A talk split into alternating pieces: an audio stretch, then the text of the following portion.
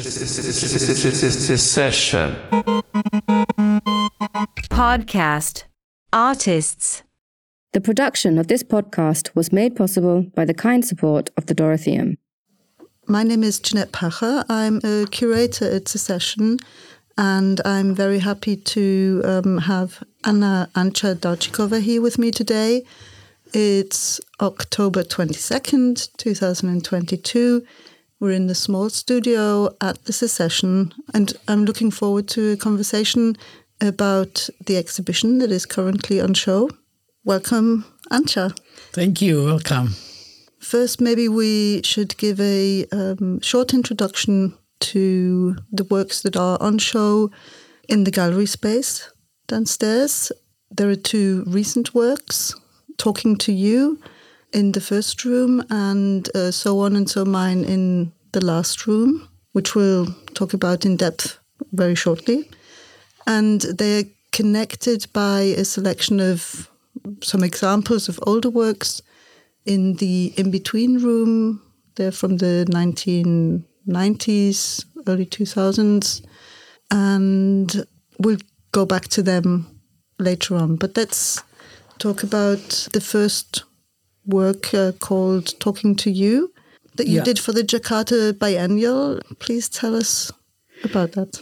Yeah, I was invited to take part in the biennial in uh, Jakarta during the COVID time.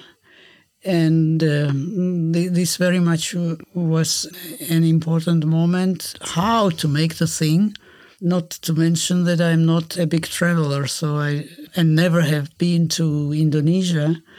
So for me, it was all the new thing, and I found it as an opportunity to start something which I never tried before, which was a Zoom connection in order to make an art piece, in order to make something which can be then on display. And I asked the curator of Biennale, Grace Samboh, to to find for me a possibility to choose uh, someone as a counterpart to my to my thoughts, someone I could be in the dialogue with.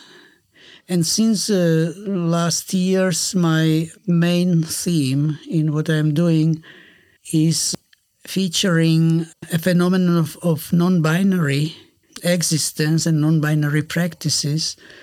I asked to search for people who would mm, be able to share with me this this topic. And among some portfolios, I choose um, Tamara. I have to say it was absolutely a lucky choice, and and I'm really still impressed by this fantastic coincidence that that we mm, found ourselves so on the the same wavelength in a way, at the same time being very very culturally different. So there was immediately several questions which needed to be solved, and uh, the first was the language. So of course we can we could do it in English, and we had to because this is the only only language we have in common. But we also felt like being from two countries which are not in the main discourse is important, and we, we should stay with our our how to say provenience, yeah, provenience.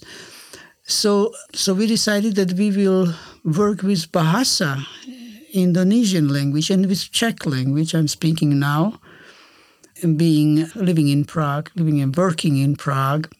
And this was the first thing we decided that the, the English translation will be somehow just a minimal part of the work. So by this we came to the situation of stepping out of the language in some ways. We were sort of concerned to to visualize two languages and we did it in written form and it is a it is a mm, words written on foil which we show to each other and which we manipulate differently showing to each other the what we want to sort of say to each other just to sort of picture that out, so you two are showing each other these words that are written on a transparent foil in your respective languages, and you're showing them to each other through the screen of a computer because you're connected via Zoom. In the exhibition, or the work consists of a recording of this situation. Yes, yeah. it's it's a Zoom work in a way. Mm-hmm. The, the, the technique of, of the work is Zoom, zooming, which we found out as a as a, this kind of allotonated dialogue although our encounter with Tamara, which is which was completely digital and, and virtual, uh, was uh, from the very very beginning absolutely intensive and showing the balanced participation in the situation, which was my second concern, because me as a someone from Central Europe who is inviting the artists from Indonesia where I never have been to, where I didn't meet the person in person was a, a, question how to keep the balance that there is no kind of dominance of, of uh, being a regisseur and actor. Yeah, someone who leads the leads the situation and someone who responds to, to, to this. So I suggested that we are working on the principle of 50 50. In choosing the words we are going to show I had another concern, and it was the concern of, of having a balance in taking the roles in this dialogue, that there is no dominant uh, um, person who is asking and the, the other who is answering. But the thing is a real, real dialogue. So we had a principle of um, introducing ourselves in a 50 50 balance. And it all was about communication in a way, you know, from the beginning by Zoom. And uh, we realized that we are working, in fact, we are searching for a language, how to understand each other. Although we speak English, but, but how to really understand and how to convey to each other what, what uh, our experience as non binary persons. And uh, thinking about using the words and gestures which are reacting to the words which are shown or outspoken, we suddenly understood that we are sort of finding ourselves in somehow of pre-language situation that on the one hand we have some terms which we easily can share on the other hand we have gestures which are absolutely intuitive not codified and which are in a way a performance of, of something we exactly don't know what we are saying. And this we found a good picture of the state of the things with non-binary people because a phenomenon of non-binary is now widely discussed and, and displayed, etc. But what is less visible and what is less conveying is somehow a, a, very personal and maybe intimate culture, I would even say, culture of, of this existence, of being in between, on being or living some kind of fluidity. And we both believe that there is some kind of qualities which needs to be researched. We don't know yet.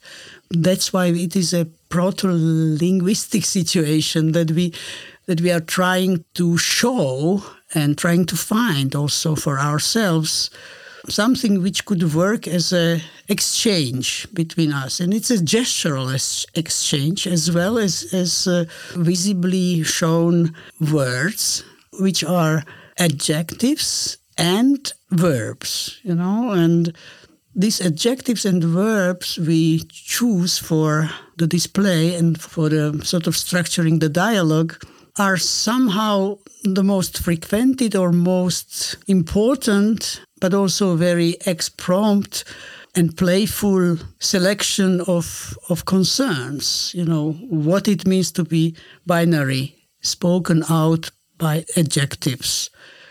What would be the actions and actings which are concerning us in the good or bad way, the verbs to run, to pattern, to manifest, to laugh. uh, these kind of things. So it looks like a kind of uh, rambling around the vocabulary which doesn't exist in a way.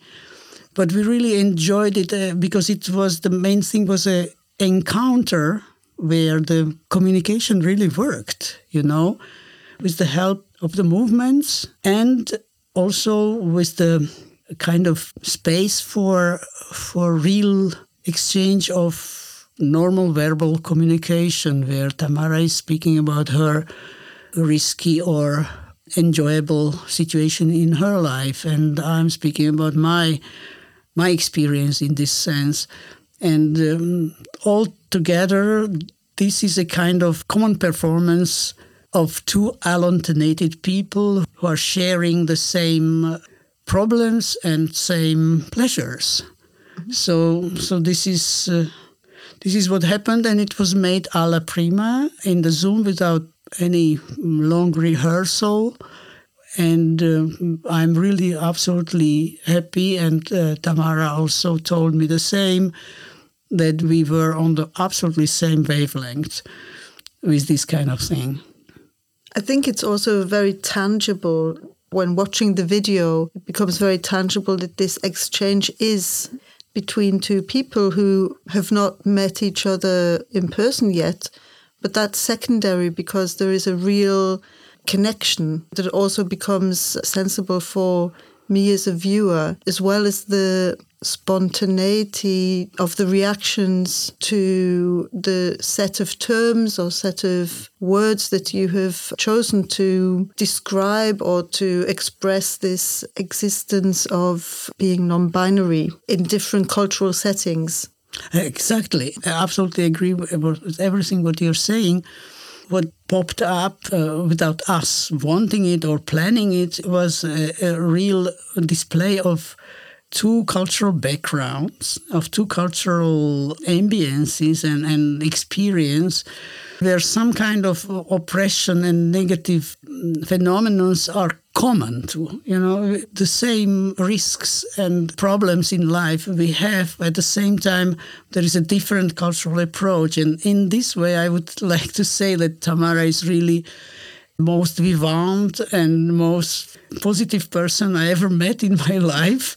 Uh, while I, in this juxtaposition, look exactly European, you know, with the kind of uh, rational uh, evaluation of, of, of the situation and giving it negative or positive accent but this is what, what I think is also a, an important part of the of the work that there is a, a, warmth and wish and curiosity and real intention and practice of communication. Nonetheless, uh, whatever cultures and, and worldviews we are. I absolutely agree. And I think this curiosity is also something that you can notice on both sides. And I would also add that it's not just a, a different cultural context, but that you're also from different generations, like, which is again a kind of, I see a bridging or a longing for a real exchange, not just within one's own bubble, but an interest in another person. It's quite fascinating to see that kind of exchange and feel that it's totally equal. Yeah, th- there was this kind of dimension of of uh, so suddenly the time didn't play a role in some way, and in some way it really was very present. Yeah, and this thing that that in the problematic part of our existence, which we are um, confronting on the daily basis might have been different because of exactly the age gap.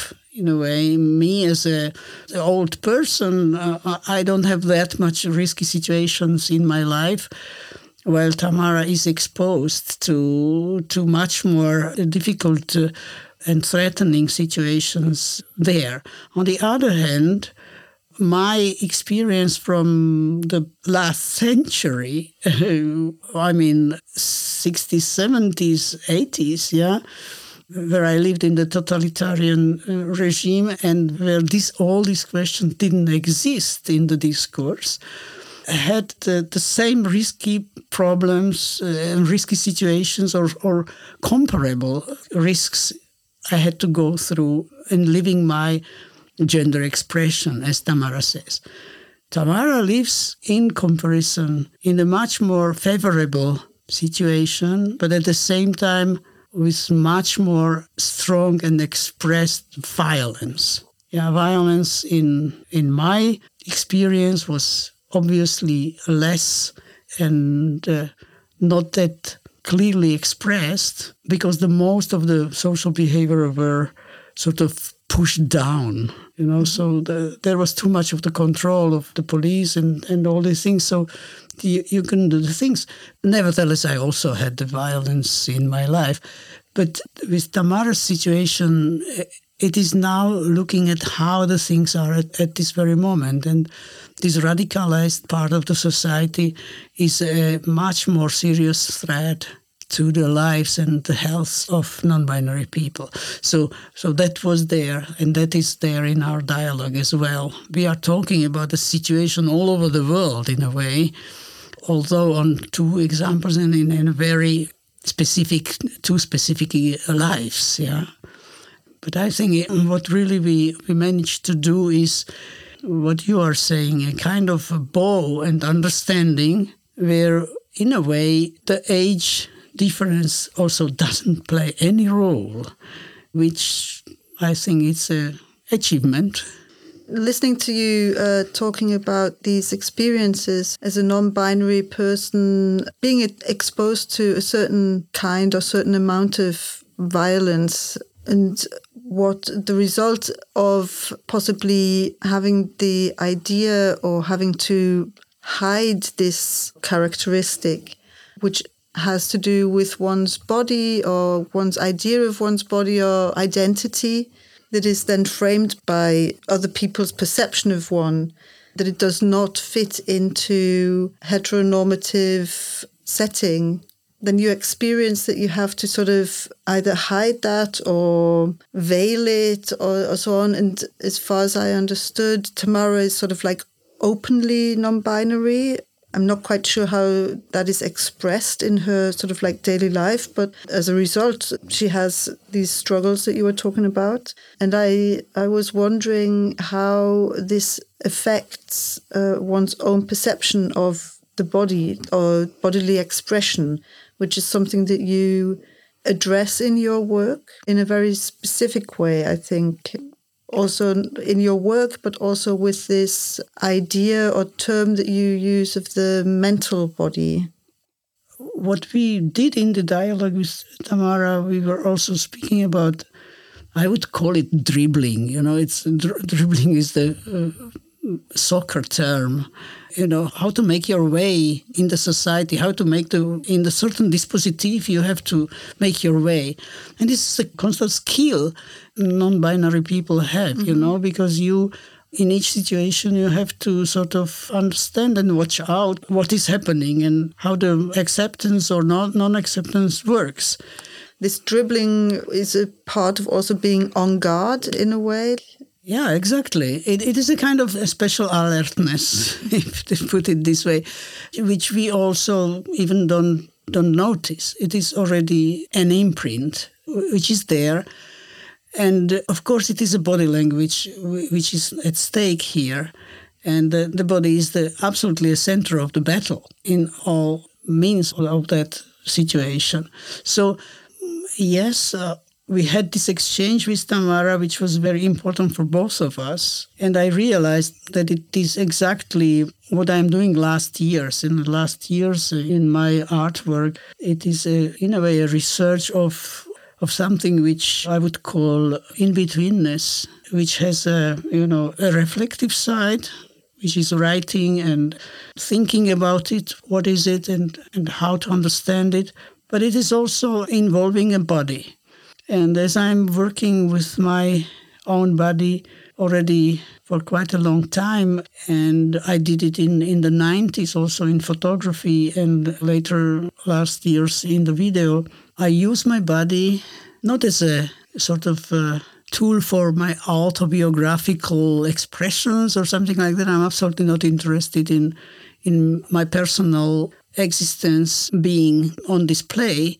But what I'm trying to work about is to find some kind of features of experience of people who are living some kind of gender fluidity and somehow practice it in the public. I'm also an open non binary person, which in the practice means just that I just don't try to trick the others that I'm not non binary. You know, if they read it as non binary is another question, but I'm not the one who is hiding it. But this is not enough. It is just my mm, personal life, which is a, a normal way how to survive or not to survive. But what I want to speak about is the searching for some kind of qualities which our life and living experience can bring to the attention of others as something which could also be a good image for such questions like existence of the singular singular individual in the society which is always different you know, we are all very different. It's not only a, a sexual orientation or or gender expression and all these things. It's also each of us being uncomparable and yeah, special. So this is one thing, and this kind of in-between state, which doesn't fit in any identity fully. You know, identity is is a thing which is also a question. It is being changed. It is not, it is a whole, whole process. We are constantly processing ourselves and we are constantly trying to, or falling into the trap of identities and at the same time getting rid of them. And uh, in the name of survival, in the name of the search for the real, for the presence, and for the, the sense of of one's existence. You know, what is the sense of, of life? It, it is to, to show oneself and be accepted and accept the otherness of the others. I think this is something where our experience can be helpful. And, and with this idea, I feel myself encouraged to do what I'm doing. But with the body, how you have put it in, in your former question, yes, there is something which which is then continuing in, the second work showed in the in the exhibition. And this is this uh, installation video installation for channels in the last room. There i sort of brought in two things. One is a performative nature of my art making and the gesture as, as a specific methodology or tool or approach in in expressing or in building up the image. So during the decades which I have behind of the art making, from time to time I was by working with my body absolutely clearly understood that I am a performative uh, person and the performance is a kind of skill I, I, I can work with. So I did it in the photography, photo performance could be called or I did it as a performance as such, as a medium within the art. Of which we have both like a few examples in the middle room in the exhibition. That's why you put it there. That the thing is not a kind of uh, just a thing of the last two years, but it is really a long-term concern. So in the 90s, I was quite frequently performing within the uh, Slovak art scene. There, it was also a very, very favorable time for performance art. There was festival in uh, in the little town Nové Zámky. Trans Art Communication was the the title of the of the thing. It was several years in a row, and uh, there I found the first platform or first space for for expressing my otherness. Yeah, so that was clearly giving the, the picture of a different sexual orientation, of different understanding of sex and gender. So I'm bringing here a kind of a slideshow where um, the documentation of this of these uh, works from 90s can be on display and show how the gestural skills of mine were developing in time in a way. And then there are another works with the photography where again the gesture was already present, although not in that form as in, in these last works where, where it is really very consistent, but it as an image in the photography where the, the gesture becomes a sign, where the gesture is visualized in a steady form as a kind of bodily form, but it's obviously fleshy, mm-hmm. it's obviously sexual, it's obviously a body which is not female and not male. Coming back to the last work, work in the last room, uh, So On and So Mine. You were talking about that one of your practices that you have is also writing, and we decided to, along with the with the video installation that is there, where one can see you perform in front of and with or for the camera, where the camera lens is always sort of you're aware of it being a part of this communication. But we decided to put up a part of the text that you had written on the mental body, and we did a publication that was is centered around this idea of yours that became an exchange with other artists, but it would be nice to hear you maybe read some of these notes on the mental body. This text we put there as a sort of footnote to the installation. So mm-hmm. there is an installation where the four screenings are taking part, and on the wall we have a, a kind of footnotes which came partially during and after I made the performance, which we can see in the installation. So it's a kind of footnote. My mental body seeks for a language. It seeks for speaking hands, hips, ears, feet, in all their reappearances. Its grammar is concave and convex. The gesturing is syntax. My mental body is yearning for broadenings, for looking and seeing tentacles for the shaping space while listening to juices, particles, molecules in their wish for permeability. My mental body makes its genitals pronounced, rambling in between all sexes as an exuberant eventuality lusty in its extensions. My mental body occurs in spectacle of tissues, muscles, bones, as they compose and decompose their continuance. My mental body is a pulsating edifice, flowing around and passing over hurdles. My mental body is an event. My mental body is up to become distinctive, but not belonging. My mental body is in love for itself, up and coming to celebrate its infallible landing always nearby.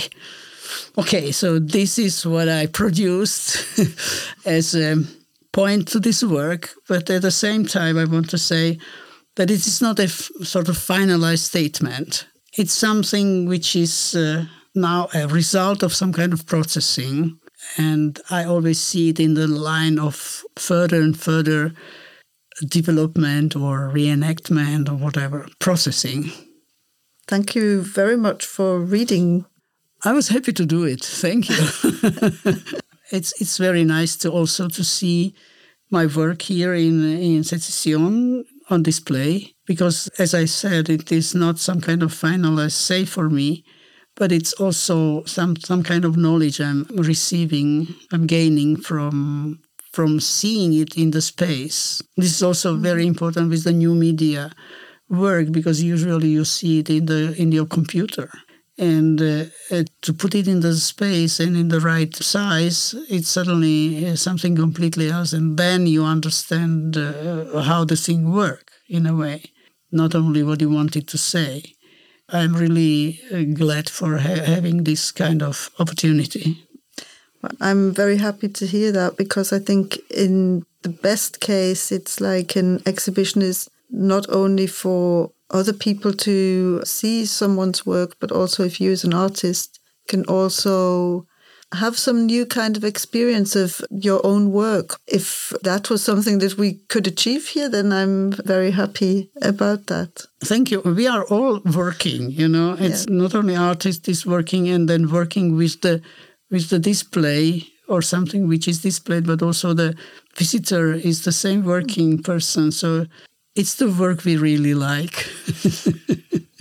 Thank you, Ancha. It was a real pleasure. Thank you very much too. Secession. Podcast. Artists. The production of this podcast was made possible by the kind support of the Dorotheum.